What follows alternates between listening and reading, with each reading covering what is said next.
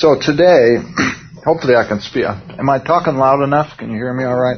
Hopefully, uh, one of the problems with having COVID is that your memory goes away for a while. I come around the corner and look at Donna and say, who are you? no, but I think we were just starting lesson 35 uh, last week uh, when uh, Miles was was teaching, and so I think we'll just start there and then and then build off of that. The, uh, we're we are in lesson 35 of the person and work of the Holy Spirit. The first question was, how does the author define on page 81 inspiration, enlightenment, and prophecy, and then the book, I think it's page 184. So three things. Inspiration, enlightenment, and prophecy. What's inspiration? It speaks of the divine authorship and the perfection of God's Word. He's the author. And He breathed life into the words. So they're just not words. We were laughing uh, on our, on our trip. Uh, uh, I won't tell the story about what Eckel did, but we, Eckel and I, uh, Eckel and I started writing limericks back and forth to each other just as a little bit of a, a little bit of a, uh, teasing. And, uh, I can assure you that neither one of those limericks were inspired.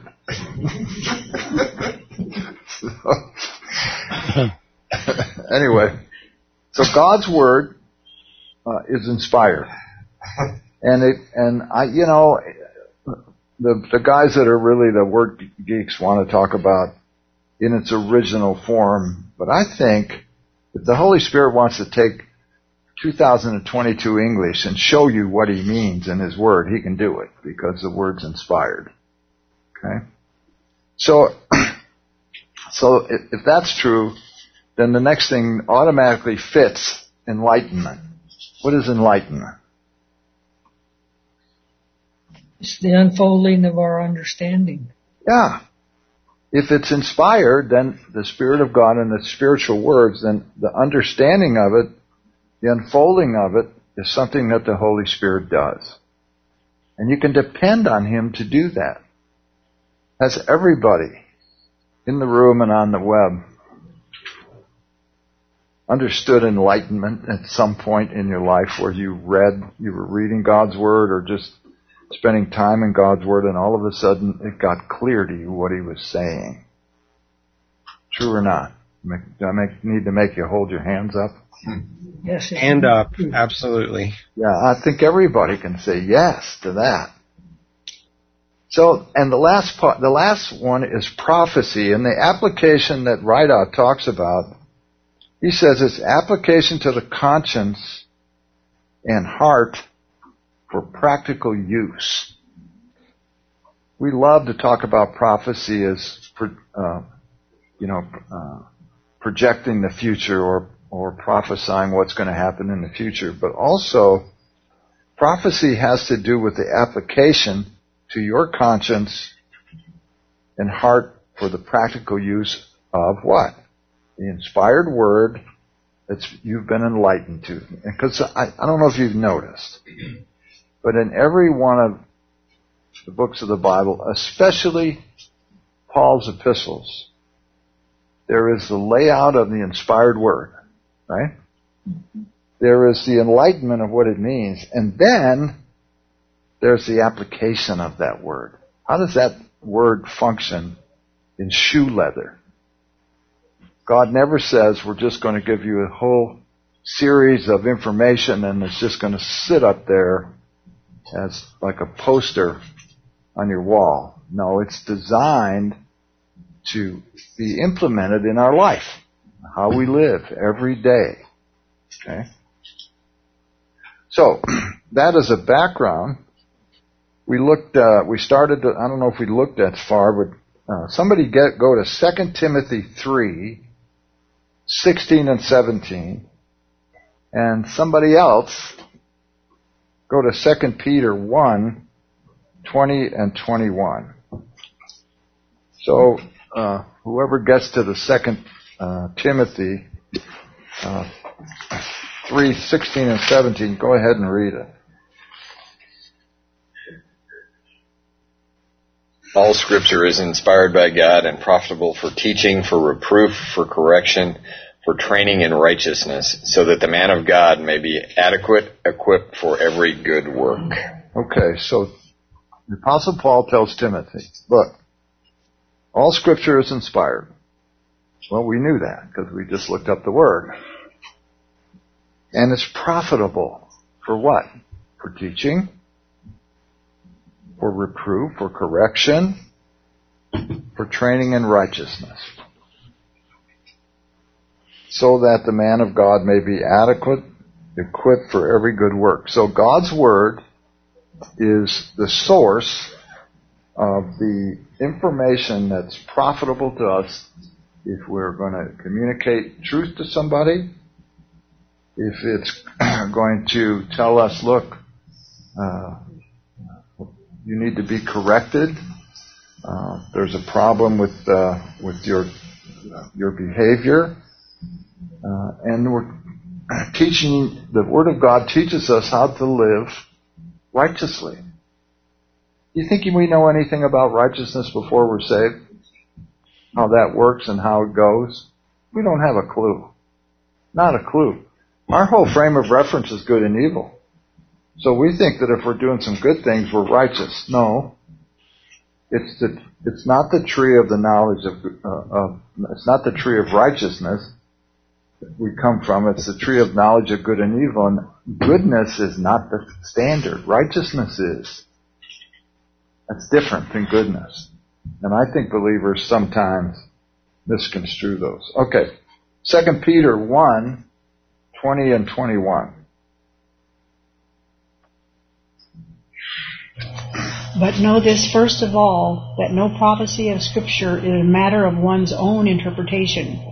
For no prophecy was ever made by an act of the human will, but men moved by the Holy Spirit. Okay, so I think you see a lot of this in contemporary Christianity, on, especially on television, where people are prophesying all the time about every possible thing.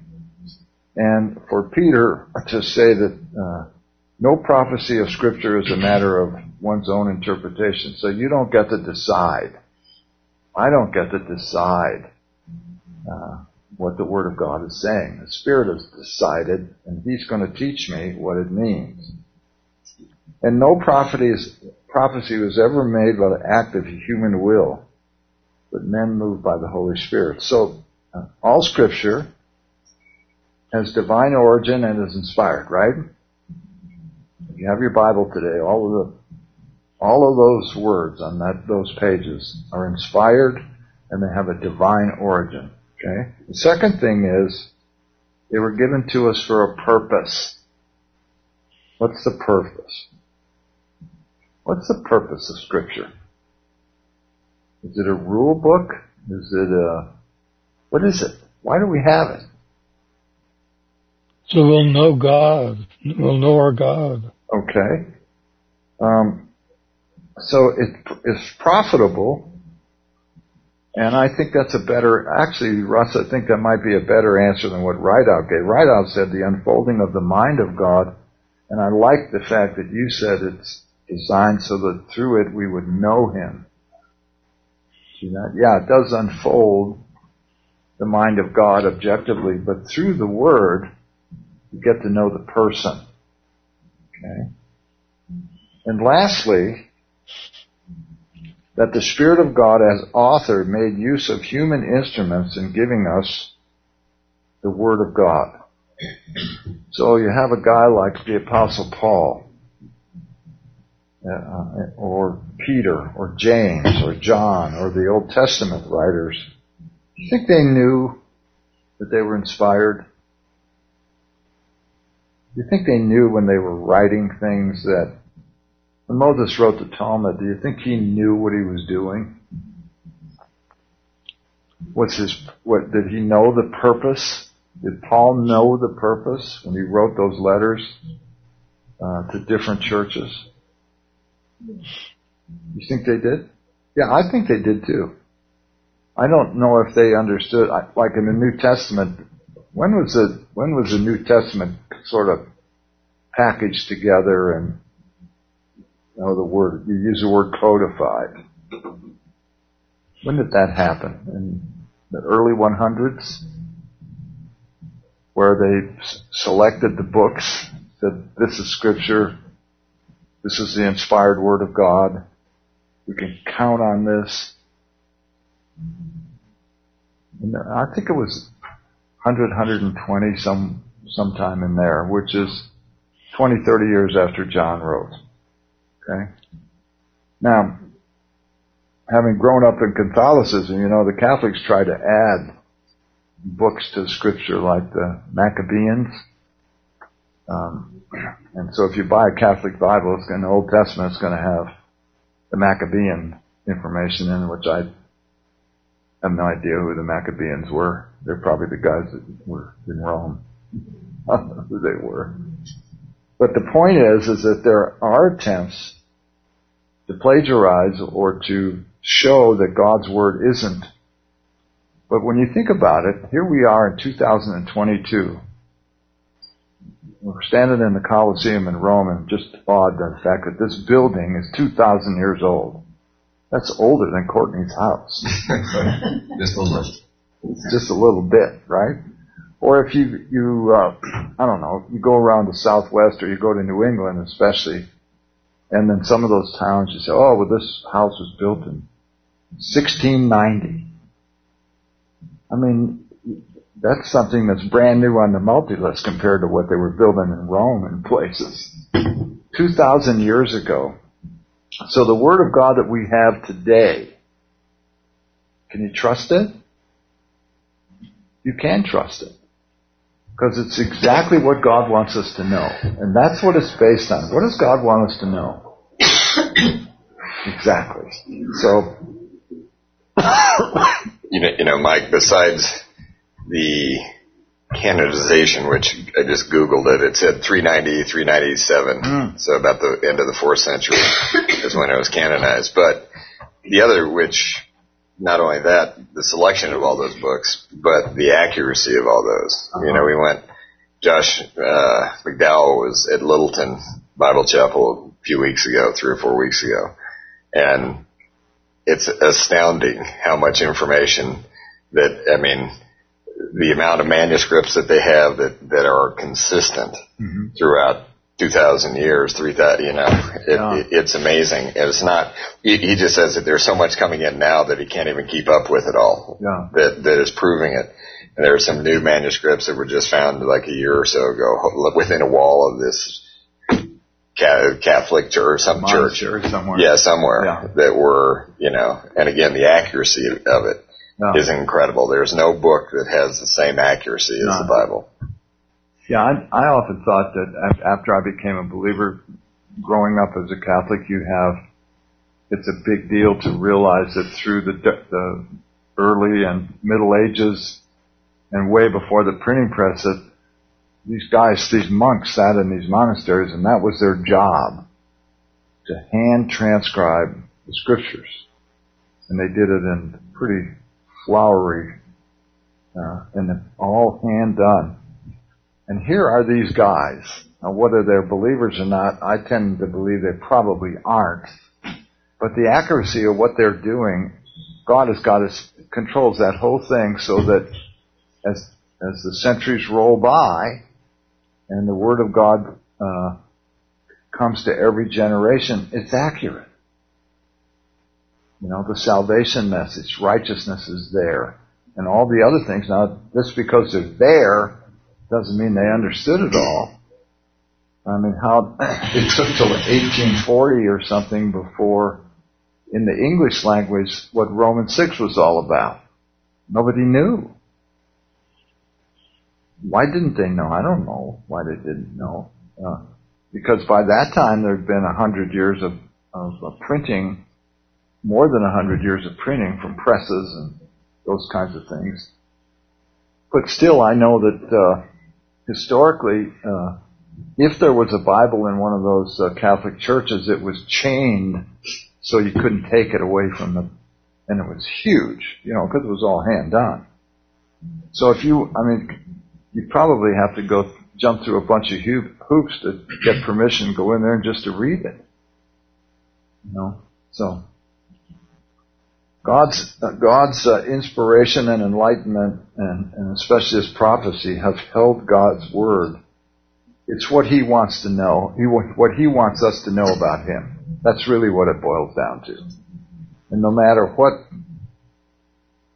uh, how it's shaded or how the, the attacks that come against it, the Spirit of God preserves it. Okay. You know, Mike, I think you know, I think about that too. Just he's a sovereign God, so he's in control. Of, he's he has kept this accurate for all those, but he's also, you know, Paul wrote a lot of letters, mm-hmm. but these are the only ones yeah. that that God decided were, you know, the ones to keep. you know, as I said, they're more manuscripts showing up and more things that are doing this, but God decided these are the ones yeah. that that He wanted to maintain. At least, at least at this point, maybe some of these new manuscripts will show some more things. I don't know, but you know, at least He's a sovereign God, and this is what He wants us to know. Sure.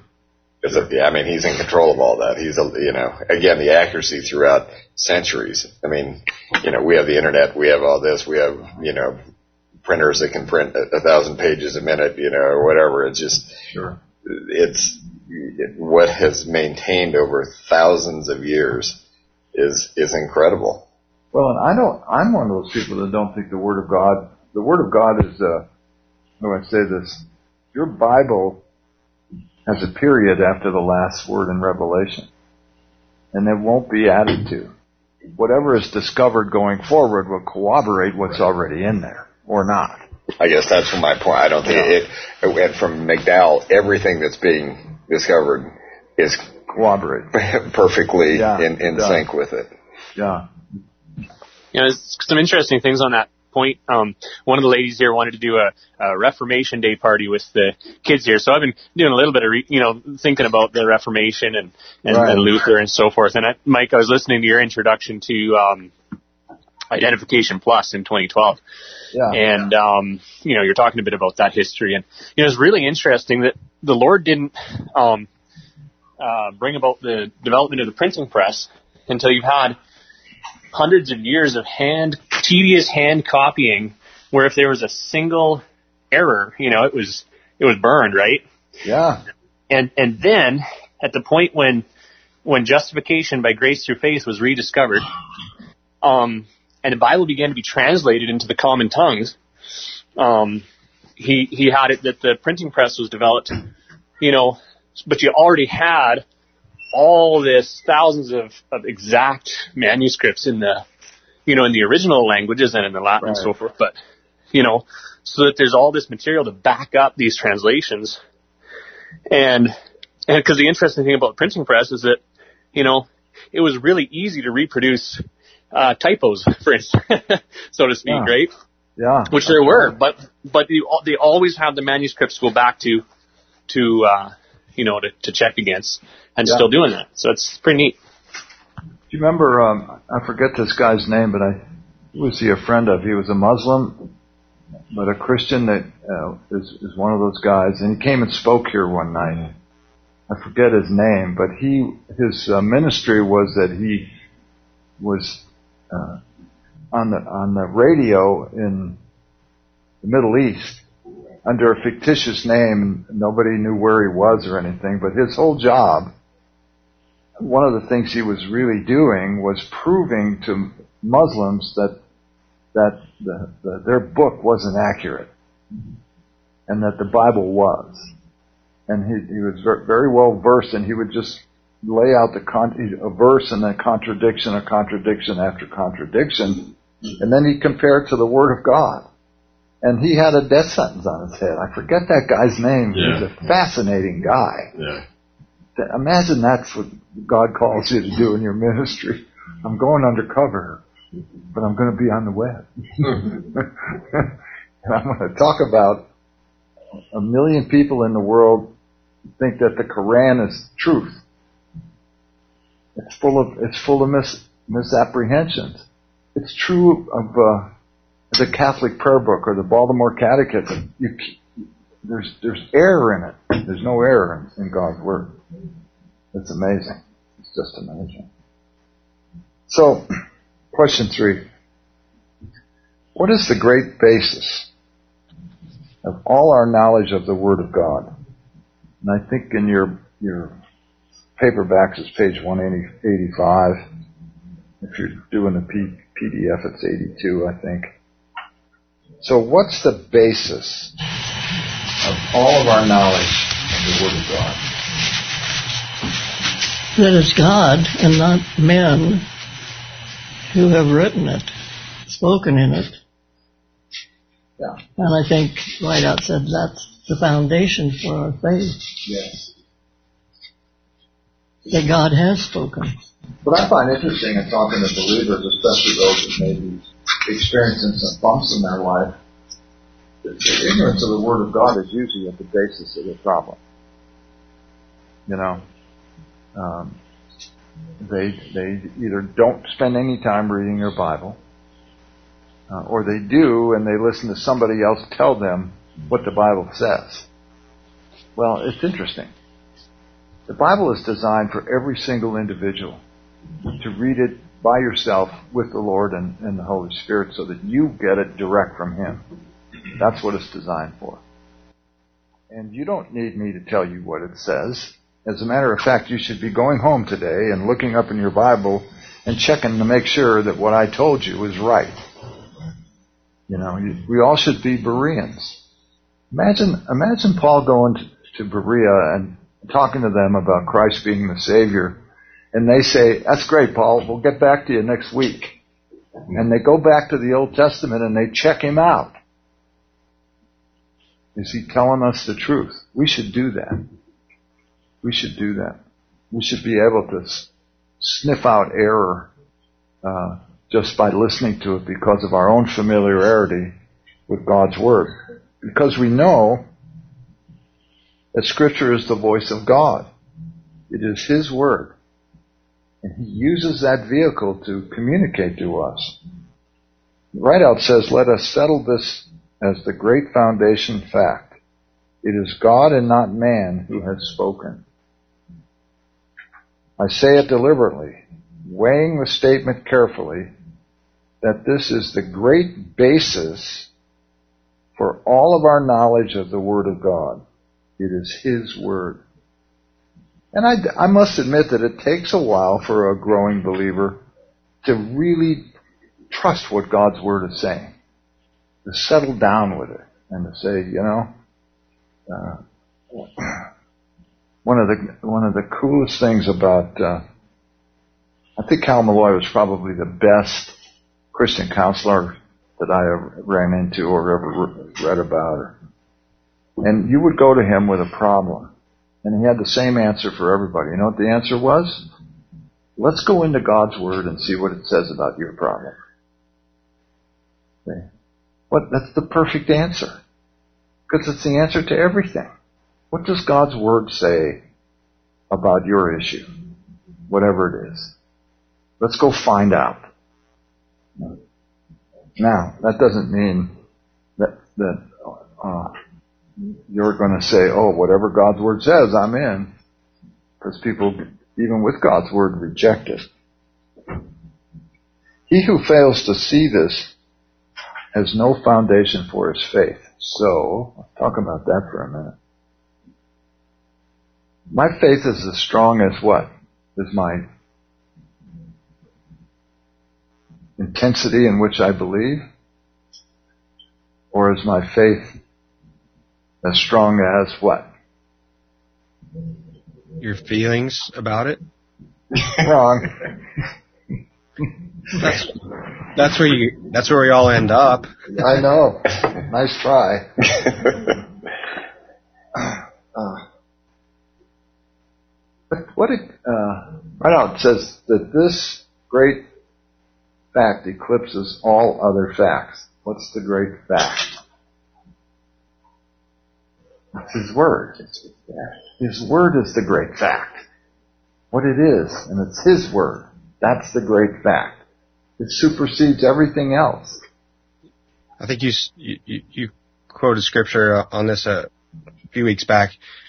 He said it. Do you believe it? Thus saith the Lord. Right. Yeah. And that settles it. And that settles it. Yeah. Yeah. So, Ridout says we lose sight for the, for the time being of time, manner, and instrument, but the Lord has spoken. And so, again, I think, again, part of the obligation or the or the work of a, min, of a ministry for uh, believers and teachers is to put forth God's word and to show the value of it and how important it is. I notice, you know, because I teach a lot, and there are different people that zoom in, and sometimes you ask questions and you get these answers that sort of bounce off the wall as they go down the room, room, and you think, not critically, but you can tell that person doesn't read their word. They don't spend time in it. And if they don't, then their a- answers to questions are based on how they feel about God's word rather than what it says or or some sort of an experience maybe they've had rather than just what it says. Just what it says. Now, let's say that God's word you got a, you have an issue. I don't care, pick one. And you go into God's word and you're looking for the answer. And here comes the answer and you say, oh, that can't be right. How do you deal with that attitude? No, that isn't it. That couldn't be it. Next week we're going to talk about Paul's thorn in the flesh. Paul, Paul's attitude was, well, I'm going to keep going to him until he fixes it. Right? The first two times what he's saying to God is, oh no, this can't be right. You don't intend for me to have this thorn in the flesh permanently, do you? So my question is, is it okay to say that to God? Say, look, I saw in your word where you said, but look, you, you need to understand where I'm coming from, what my circumstances are. What's the problem with that? Or maybe there's not a problem. Well, you, it's a question of authority, right? Mm-hmm. When we think we know better than God, mm-hmm. we question. Questions the first, first thing we go to is, well, there's got to be some alternative authority that is greater than God about this subject, and I think it might be me in this case. Mm-hmm. Mm-hmm. And then you wrestle with that. It's tough, it's tough because we have built into us a sin nature that says to us almost incessantly, this is about you, you know. You're the one that gets to decide. You're the leader of the gang here. You know, Mike, I'll go back to my, my normal default answer. You can go to God and ask him anything. Yes. He'll show you that you're wrong. You know, or he'll allow you to go as far to find out that you were wrong. Mm-hmm. So, I mean, I, find it interesting how he works in those circumstances. Though he's not harsh, right? He's not a big stick, but he will let you go a ways. You know, it's like touching the hot stove. You know, yeah. how long are you going to keep your hand on it? Yeah, no, he allows you to do that. He allows you to ask anything. That's, I guess, mine. If we have such a rigid, is this within the framework? You know, we we become not that that intimacy of Abba Father. Right. You know, and right. and I I think you can ask anything, but he'll he'll either tell you no, allow you to go, and tell you figure out it was the wrong decision, and and he's gracious in that. No. No. I think that's right. I think that's right. And and in terms of authority, uh, JD, part of submission to the Word of God is submission to Him Himself. That, thus saith the Lord, that you're okay with that. You know, I mean, I don't even have to understand it. If He says it, that's good enough for me. I think, that's, I think that's really important because you can look at the Word of God and see the words on the paper and operate based on that authority But what you just said there was that this is a person and do you trust him to communicate you to communicate to you without error? Mm-hmm. Yeah. You know, you know, I think the other thing kind of, you know, as I think about this too, you know, for how long, you know, being a believer, but not seeing Romans 6 and what it means. Galatians 2.20, what it means. 2 Corinthians 5.17, what does it mean? All those things, I can see them on the paper, but I, I, I didn't understand them. Mm-hmm. Or, or he, he allowed me to go for 20 years without understanding those. Yeah. And yet it's clear on the pages when I look at it now, you know, I have been crucified with Christ, Yeah. you know, and, and, you know, reckon yourself dead and, you know, and alive unto God and all the, you know, I've been crucified with Christ. Yeah. Well, how did I get by those? And, and, but he's allowed that for so many years before finding that. Sure. And I, I you know, why wasn't it apparent day one? God somehow allowed me to, to traipse through this, this earthly path, you know, till I found, till it was time. And it was the right time. His time. Yeah, it's interesting. I, I, why did God allow centuries of the Dark Ages? Yeah. And then when Martin Luther puts his principles on the door, it's justification. That's as much as he knows. You know, that's five chapters of, if you got that far, of Romans. How, how about the rest of it? And, uh, and even today, I mean, how many, uh, how many uh, churches, teachers, authors can teach the eight chapters of Romans and teach them accurately? They can't. They can't. And it's because there's a diversion to performance and a diversion to to uh, a lack of understanding. Because the problem with Romans six is it gets rid of your old man, and that is the major crime. We can't have that. How can I disappear from the scene? You know. Book, sales go down because the, the self-help books are uh, Yeah. taken off the shelves. Sure, they do. And so, uh, how, how does that happen within contemporary Christianity? And, and then you sit down with somebody and you explain the identification, just the basics of it, and it's, you know, they're, they they kind of look at you and look in the mirror and say, "Well, I'm still sitting here. I'm still here." You know? You know, the church took a hundred years to define who Jesus was. Uh huh.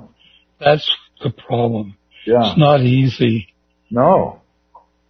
Know, we're, we're on Wednesday nights we're studying uh, John, and we just finished up ten, uh, nine, and went into ten. And nine's all about this debate between the Jews and, and personally with the Lord Jesus and who he claims to be.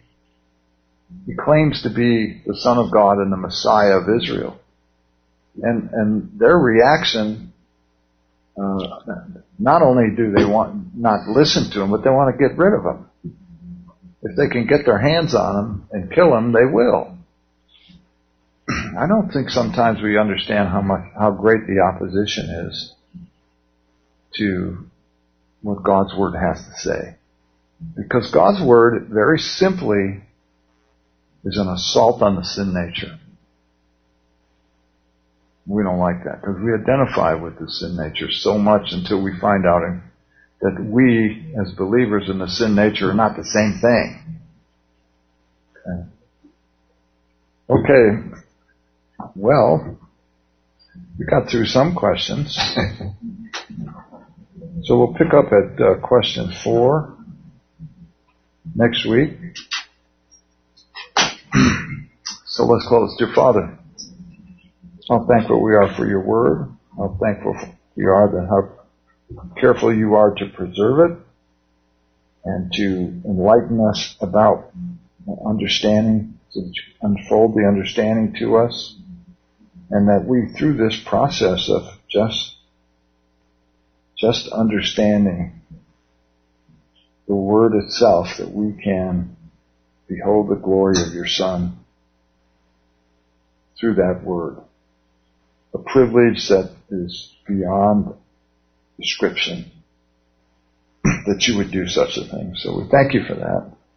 We pray in your son's precious name. Amen.